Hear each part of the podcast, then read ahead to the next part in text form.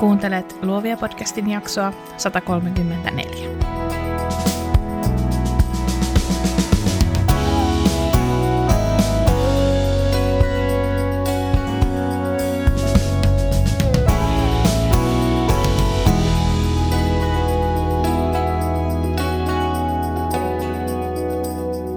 Tässä jaksossa puhun kirjoittamisesta lempiaiheestani. Kerron, mitä se merkitsee minulle ja mietin, miksi sanoilla on väliä jokaiselle yrittäjälle. Voit poimia vinkkejä pitkin jaksoa, mutta toiselta puoliskolta voit poimia myös treenejä, jotka auttavat monipuolistamaan omia kirjoitusprosessejasi. Toivon, että muutama uusi ajatus herää sinussa tämän jakson kuunneltuasi, mutta muistathan lempparin lausahdukseni, harjoittelu tekee paremmaksi. Tervetuloa Luovia podcastiin. Noin vuosi sitten mä julkaisin tämän seuraavan kirjoituksen Instagramissa. Mun Anjanette-tilillä mä puhun siinä oman äänen löytämisestä. Oma ääni ei löydy koskaan itsen ulkopuolelta. Tiedän sen, sillä minun työni on auttaa ihmisiä löytämään oma äänensä, eikä se ole vielä kertaakaan löytynyt itsen ulkopuolelta. Ei kertaakaan. Oma ääni on sellainen, joka löytyy käyttämällä sitä. Se voi löytyä tekemällä harjoituksia, vastaamalla kysymyksiin ja palkkaamalla sparraajan ja laittamalla eurot riviin, mutta voi myös olla, ettei se löydy näin. Oma ääni löytyy katsomalla kirsikkapuita, mutta se ei löydy katsomalla muiden ottamia kuvia kirsikkapuista. Se löytyy ajattelemalla kirsikkapuita tai halaamalla kirsikkapuita.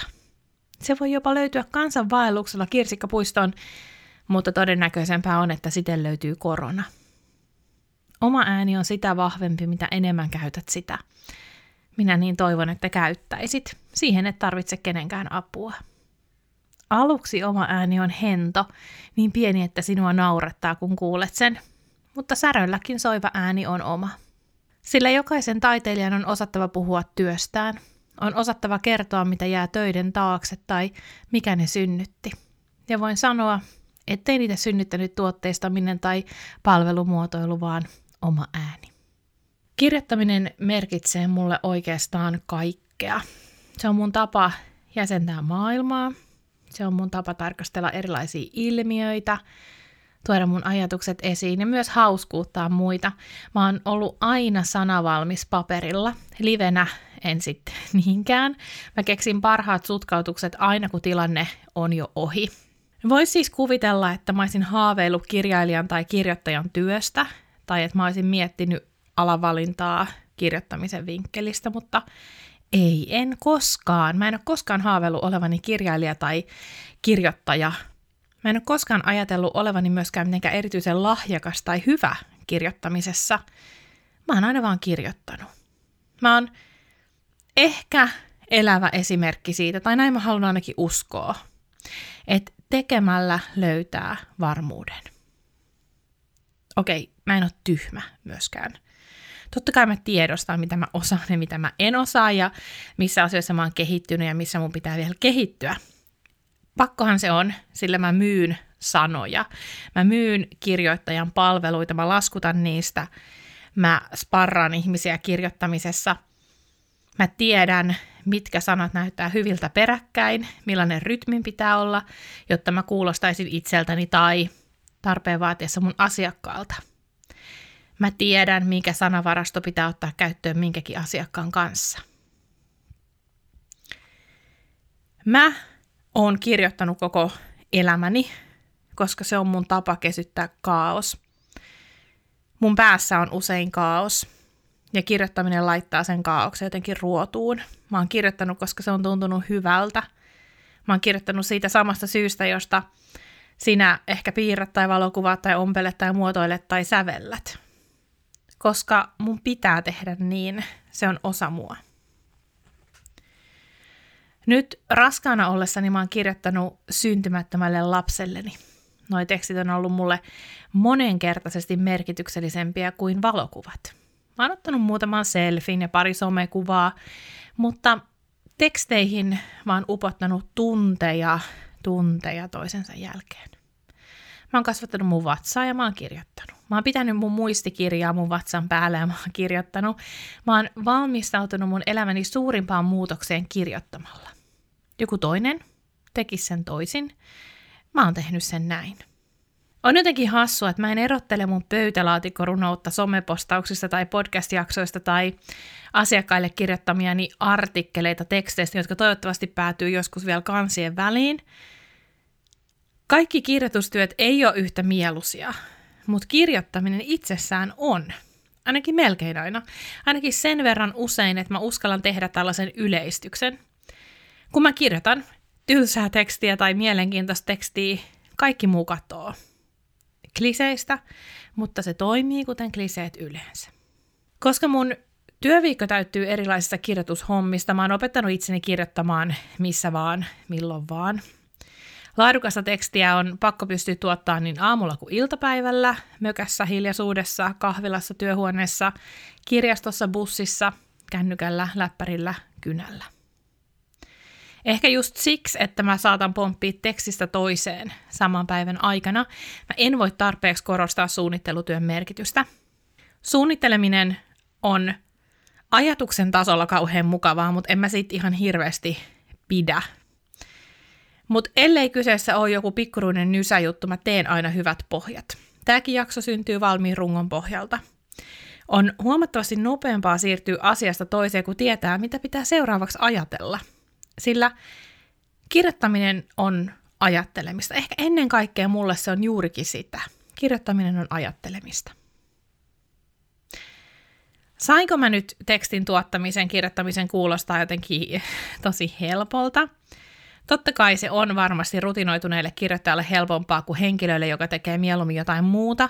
Olisihan se kauheata, jos se ei olisi, jos ei siitä koskaan tulisi helpompaa, vaikka kuinka treenais. Mutta ei se ole helppoa aina meillekään, jotka kirjoitetaan työksemme. Joskus mä kirjoitan yhtä podcast-jaksoa kaksi päivää kahden tunnin sijaan. Joskus somepostauksiin tarttuminen on kuin tervaa jois. Vaikka yleensä mä pystyn kirjoittamaan tehokkaasti heti aamulla, toisinaan iltapäivä voittaa.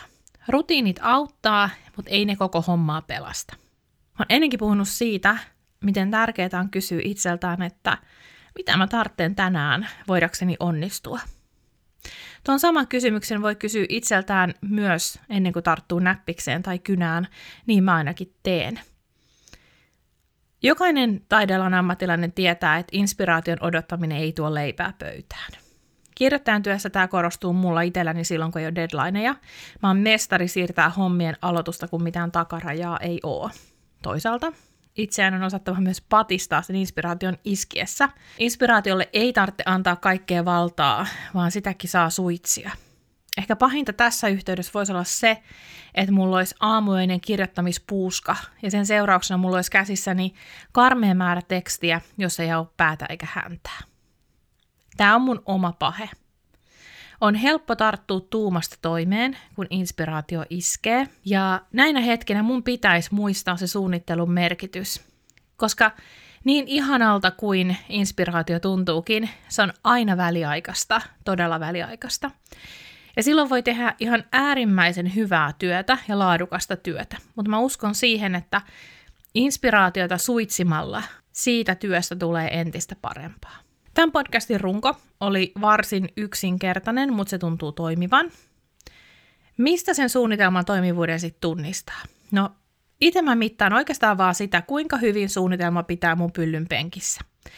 Jos mä oon onnistunut, en suunnitelma kahlitsee mua just sen verran, ettei mun tarvitse käyttää mun aikaa just muuhun kuin ajatteluun ja kirjoittamiseen.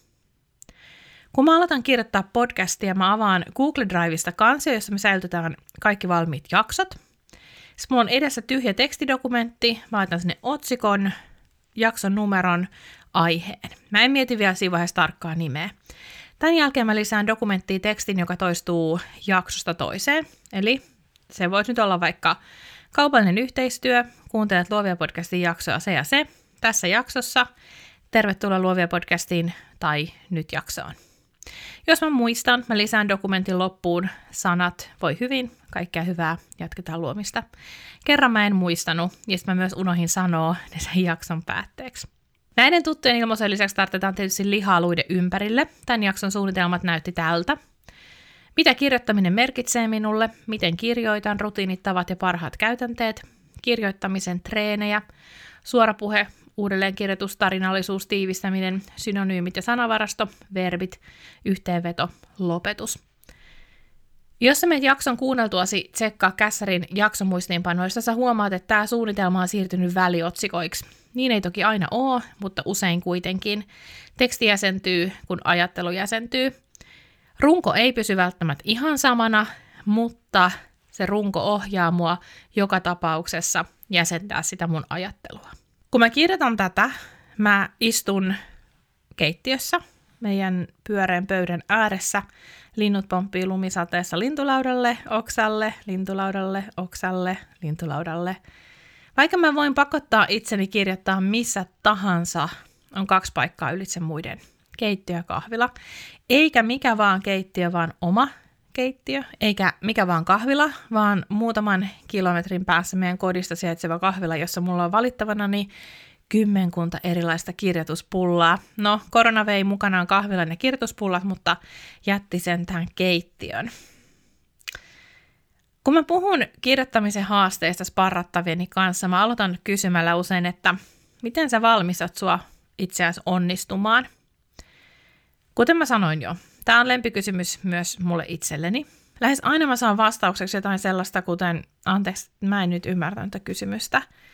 Ja tämä on musta tosi huomion arvosta, kun me mietitään mitä tahansa meidän työtä.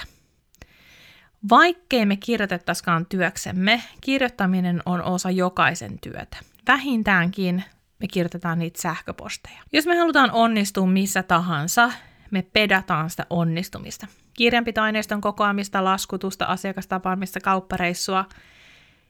Näitä kaikki me pedataan. Me pedataan sitä meidän ydintyötä. Me pedataan sitä, että me onnistutaan valokuvauksessa tai maalauksessa tai soittamisessa tai piirtämisessä.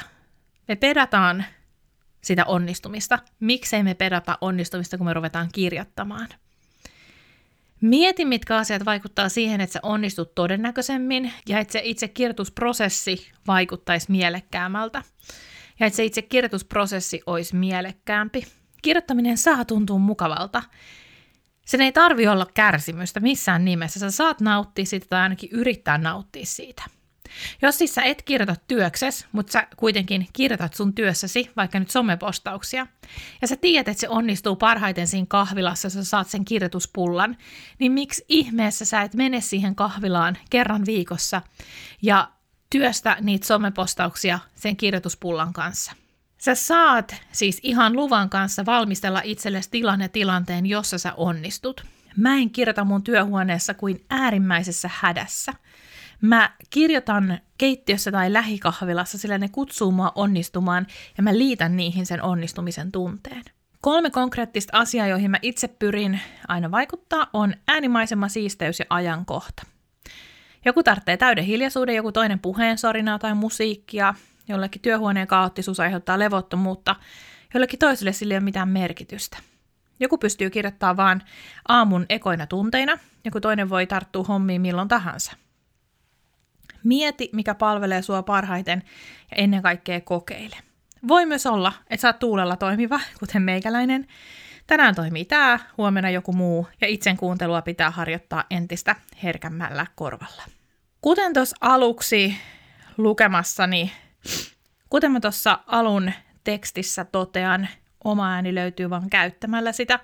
Se on totisinta totta niin kokeneille kirjoittajille kuin vasta-alkajille – ja sitten kannattaa muistaa, että ääni myös muuttuu ajan saatossa ja se vaihtelee kirjoituksesta toiseen. Joskus sä kuulet sen selkeämmin, joskus sä kuulet sen hiljempaa. Ja se on ihan ok.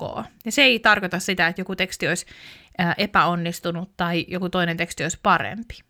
Mä en tiedä, muistatko sen Seth Godinin loistavan kirjoituksen, johon mä oon aiemminkin viitannut. Siinähän toteaa, että kellekään ei voi tulla puhujan blokkia. Ei me istuta hiljaa paikoillamme ja mietitä, että no nyt ei ole kyllä yhtään mitään sanottavaa. Ei me odoteta inspiraatiota, jotta me voitaisiin avata suu. Niinpä Seth rohkaisee sua ja mua kirjoittamaan, kuten me puhutaan. Ja kun me tehdään näin toistuvasti, meidän ääni alkaa kuulua myös niissä meidän teksteissä. Ja mikä sen parempaa kuin kuulostaa itseltään? Se hyödyttää yllättävän paljon myös sitä omaa yritystä.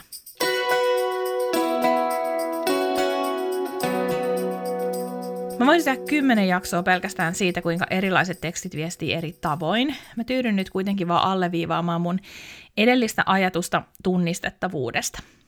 Kun sä lähetät sähköpostin sun someseuraajalle, joka on nyt vihdoin päättänyt ostaa sinulta, on tärkeää, että hän tunnistaa sut siitä. Tämä tietysti helpottaa myös sun omaa elämää.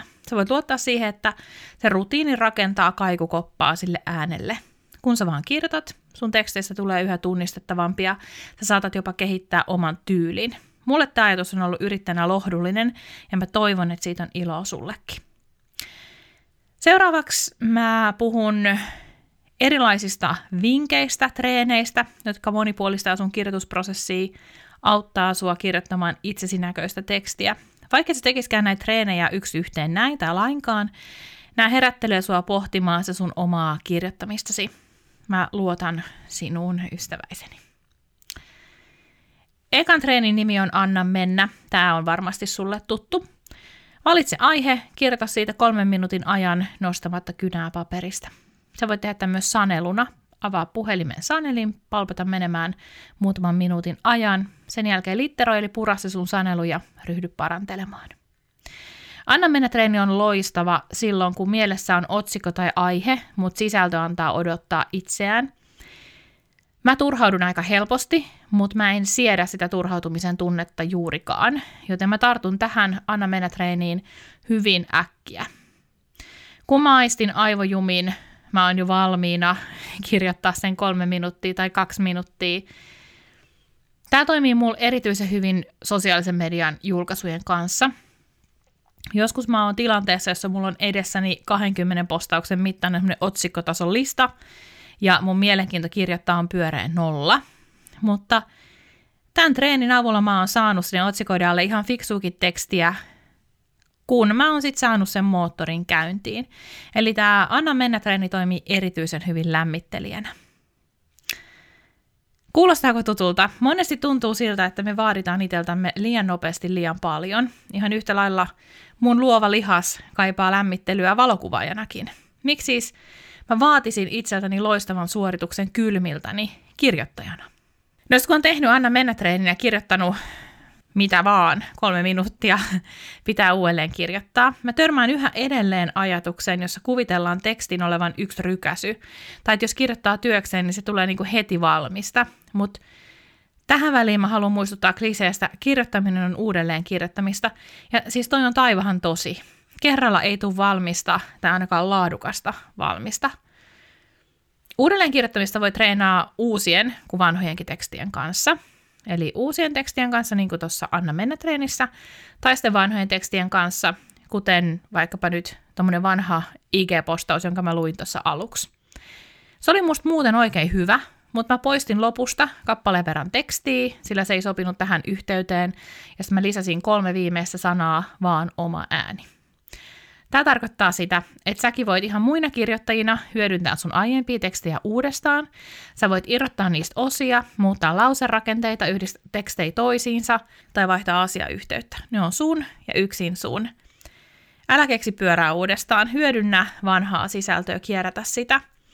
Kun sä haluat treenaa uudelleen kirjoittamista, valitse viisi sun tekstiä, joissa sulla jäi kirjoittamishetkellä puuttuu se joku. Sä ehkä jopa julkaisit ne olit ehkä jopa ihan tyytyväinenkin niihin, mutta se, että miettimään, että näitä olisi kyllä voinut vielä parannella. Kun sä oot valinnut tekstit, kirjoita ne uudelleen sitä samaa tarkoitusta varten kuin sä ekaksikin teit. Miten sä muuttaisit niitä nyt? Uudelleen kirjoittaminen, en mä tiedä kuulostaako se susta tylsältä. Jos sitä ei koskaan tehnyt, se saattaa kuulostaa tekemään kauheasti duunia. Mutta mulle uudelleen kirjoittaminen on ihan mun lempivaiheita siinä mä näen, kuinka palaset loksahtaa paikalleen ja mä saan itselleni sen mahtavan tunteen siitä itseilmaisusta. Se tuntuu siis samalta kuin, että mä ottaisin jonkun ihan törkeen hyvän valokuvan. Eli varmaankin se tuntuu samalta kuin susta tuntuu, kun sä onnistut sun omassa työssäsi ihan erityisen hyvin. No sitten kun teksti alkaa olla valmis, siinä on jonkunlainen kokonaisuus, niin kaikista tärkein työvaihe. No, yksi tärkeimmistä ainakin on ääneen luku. Ääneen lukemisen on todettu tuovan terveyshyötyjä aikuisille ja lapsille, mutta myös kirjoittajalle ääneen lukeminen on elintärkeää. vai sitten me saan tietää, kuulostaako se teksti siltä, miltä sen pitääkin. Mä en ikinä julkaise mitään ilman, että mä luen tekstin ääneen. Tällä mä tarkoitan blogipostauksia, artikkeleita, podcast-jaksoja, somepostauksia. Okei, tekstareita ja sähköposteja mä en lue ääneen ennen lähettämistä. Ääneen lukiessa kannattaa kiinnittää huomiota sanojen rytmiin. Soljuuko lauseet? Onko sanat sellaisessa järjestyksessä, joka vie sitä tekstiä eteenpäin? Onko jättänyt tilaa hengittämiselle? Tai jos kyseessä onkin sellainen kirittävä kirjoitus, niin onnistuuko hengästyttämään lukijan aivot? Kertooko oikeista asioista oikeaan aikaan? Kuulostaako se kirjoitus itseltä? Ja tietysti se kaikista tärkein, ymmärtääkö tästä nyt kukaan hölkäsen pöläystä? Kun sä oot kirjoittanut noin edellisen treenin tekstit uudelleen, luen ne ääneen. Aina kun sä saat aikaiseksi uuden version, lue se ääneen. Kaikista parasta kirjoittamisessa itsessään on se, että saa päättää, miten mä ilmaisen jonkun ajatuksen.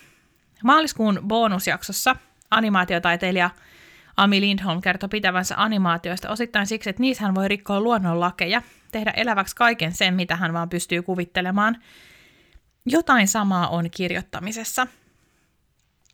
Ehkä just tämän ajatuksen mä haluaisin jättää tästä jaksosta myös sulle – Oo rohkeasti oma itsesi kaikenlaisissa teksteissä, olipa ne sitten sähköposteja tai lyriikkaa.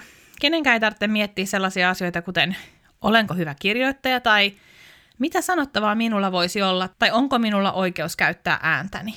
Itseilmaisuus ei mitata paremmuutta ja jokaisella, jolla on ajatuksia, on sanottavaa ja jokaisella on myös oikeus tuoda oma äänensä kuuluviin. Yksi vaivattomimmista tavoista personoida niitä omia tekstejään on hyödyntää arkista sanavarastoaan. Jostain syystä me jumitetaan monesti yleiskielessä, mikä hukuttaa meidän tekstit muiden kaltaistensa joukkoon. Kuitenkin jokaisella meistä on persoonallinen sanavarasto. Anna sen tursuta sun teksteistä. Valitse jälleen joku jo olemassa oleva teksti, ehkä somepostaus, lue se läpi rauhassa – kun sä oot lukenut tekstin, pääset nyt tursuttamaan. Tällä kertaa teksti uudelleen kirjoitetaan hyödyntämällä jokaista sun sanavaraston sopukkaa. Ehkä sä oot ollut turha varovainen ja kutsunut kissaa kissaksi, vaikka yleensä sä sanoisit kikatti tai kisu tai mirri tai kisuli tai misuli tai kissandeeri. Ehkä sä oot vähän tylsästi käynyt kävelyllä sen sijaan, että saisit talsinut, taapertanut, samoillut, sipsutellut, lyllertänyt tai jolkotellut. Erityisesti verbeihin kansi panostaa. Tekemistä ilmaisevat sanat saa sen tekstin elämään ja lukijan mielikuvituksen laukkaamaan. Palaa siis aina uudelleen ammentamaan siitä sun omasta elämästä. Mitä sanoja sä käytät arjessa? Millä sanoilla sä juttelet sun lapselle? Tai millä sanoilla sä juttelet sun koiralle tai puolisolle tai kaverille? Käytä niitä sanoja, jotka on kiinteä osa sun elämää. Tiedän, että moni suorastaan kammoa verbiä pötköttää – mutta musta se on mitä mainioin tapa osoittaa se, että mä oon vaakasuorassa asennossa. Siispä uudelleen kirjoita valitsemasi teksti siten, että sä mietit ainakin jokaisen verbin kohdalla viisi vaihtoehtoista verbiä. Jos sä innostut, sä voit tehdä saman harjoituksen myös substantiivien kanssa. Katot sieltä tekstistä sellaisia substantiiveja, joissa sä oot ollut pikkasen tylsimys.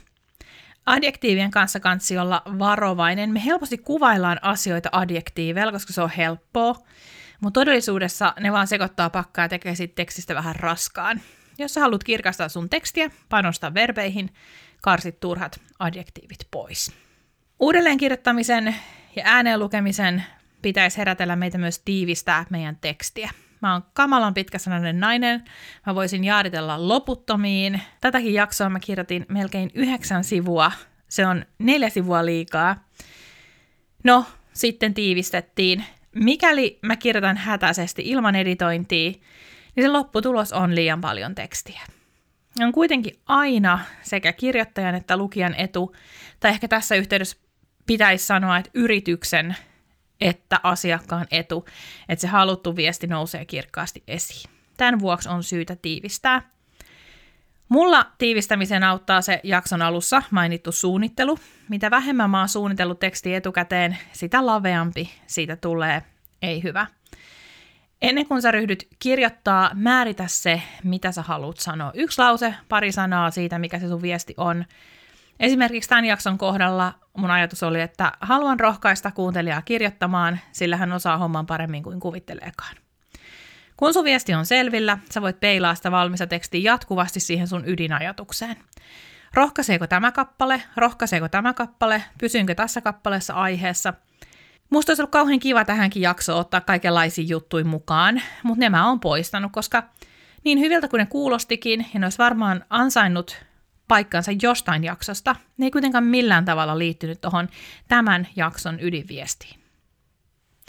Toinen tiivistämisen keino oli se adjektiivien välttely. Kolmas vältettävä asia on niin kutsuttu substantiivitauti, johon sairastuneet henkilöt kirjoittaa kapulakieltä. Hittolainen, mä oon itsekin tämän sairastanut ja se oli silloin, kun mä kirjoitin paljon raportteja työkseni entisessä elämässäni. Substantiivitaudis kirjoittaja ilmaisee asiansa yhdistämällä verbin ja substantiivin, vaikka pelkkä verbi riittäisi. Yksi loistava esimerkki löytyi urheiluruudusta, urheiluruudun haastattelusta, jossa haastateltava sanoi, jos ei ole kilpailuja, voi olla erittäin hankala löytää sitä motivaatiota tehdä sitä harrastusta. No puheessa kapulakielellä ei ole oikeasti niin hirveästi merkitystä, se ei korostu niin paljon kuin paperilla. Tehdä harrastusta on tietenkin yksinkertaisemmin harrastaa. Siis, jos ei ole kilpailuja, voi olla erittäin hankala löytää sitä motivaatiota harrastaa. Tsekkaa omat tekstit substantiivitaudin varalta. Yleisimmät substantiivitautiin liitetyt verbit on sellaisia kuten suorittaa ja toteuttaa. Äänestystä ei tarvitse suorittaa, riittää kun vain äänestää. Sitten mun lempivinkkini. Erityisesti sosiaalinen media on täynnä julkaisuja, joissa perheen kanssa tilattiin pizzat, maahan satoi lunta 11 kerran. Tekstin lopuksi kysellään seuraajan kuulumisia. Mitä meinaat tehdä viikonloppuna? Se on mukavaa, siis se on oikeasti todella, todella mukavaa, mutta se on kuolettavan tylsää.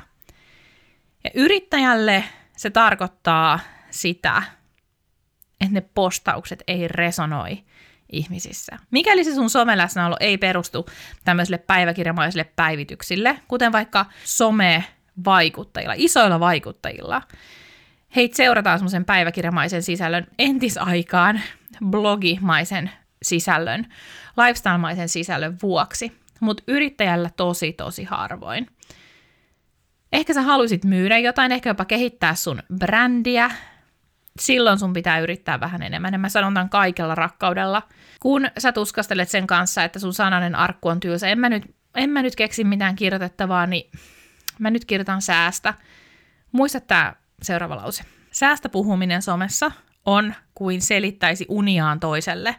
Mikään ei ole tylsempää kuin se, että joku selittää mulle omaa untaan, vaikka mä olisin ollut siinä mukana, koska siis se toinen putoo kärryiltä viimeistään tokan virkkeen puolivälissä. Me tiedetään se, että etenkin somessa me kilpaillaan muiden kanssa huomiosta. Se ei ole mikään salaisuus, vaan kaikki sen tietää, vaikkei sitä halua tunnustaa. Aikaa ei ole hukattavaksi, siksi niitä arvokkaita sekunteja ja merkkejä ei kansi käyttää säästä puhumiseen. Jos kuvan tehtävä on pysäyttää, tekstin tehtäväksi jää yhdistäminen tai erottaminen. Mitkä on ensimmäiset sanat, jotka sä haluat sun seuraajan näkevän? Tee siis näin. Valitse kolme aihetta, joista sä haluat kirjoittaa seuraavaksi. Ne voi olla somepostauksia, blokkauksia, kuitenkin jotain sellaista, sä voit oikeasti hyödyntää sun työssä. Nyt sun ei tarvitse kirjoittaa kuin kaksi lausetta jokaiseen tekstiin, siis yhteensä kuusi lausetta. Sä pystyt siihen. Mieti, mikä on raflaavinta, jota sä voit sanoa sun valitsemista aiheista. Jotain sellaista, joka pakottaa sun seuraajat jatkaa lukemista – Otetaan esimerkiksi tämä kuolettavan tylsä pakkastalvi, joka on kestänyt jo pitkään. Pakkastalvi itsessään on maailman kaunein asia, mutta somepostaus siitä So Last Season, me voidaan aloittaa meidän kirjoitus esimerkiksi näillä kolmella tavalla. Eli aiheena on kuolettavan tylsä pakkastalvi. Ensimmäinen aloitus. Muistan ikuisesti, miltä tuntui, kun kieleni jäätyi kiinni tamppaustelineeseen. No heti on lukijalla siinä mielessään ihan kauhun kuva, kun siellä on Nani verisen kielen kanssa tamppaustelineessä. Tai toinen aloitus voisi olla näin. Ilmastonmuutos vei puolet liikevaihdostani. Aika raflaavaa ja liittyy yritystoimintaan. Silloin kun mä aloitin, yrittäjänä 2012, 2011. Silloin oli vielä komeet pakkastalvet. Siinä oli komeet pakkastalvet tai silloin oli ylipäätänsä etelässä enemmän lunta ja mä kuvasin talvella ihan mielettömästi. Mä sain ihan mielettömästi myyntiä talvella, koska ihmiset halusivat kuvia koiristaan hangessa.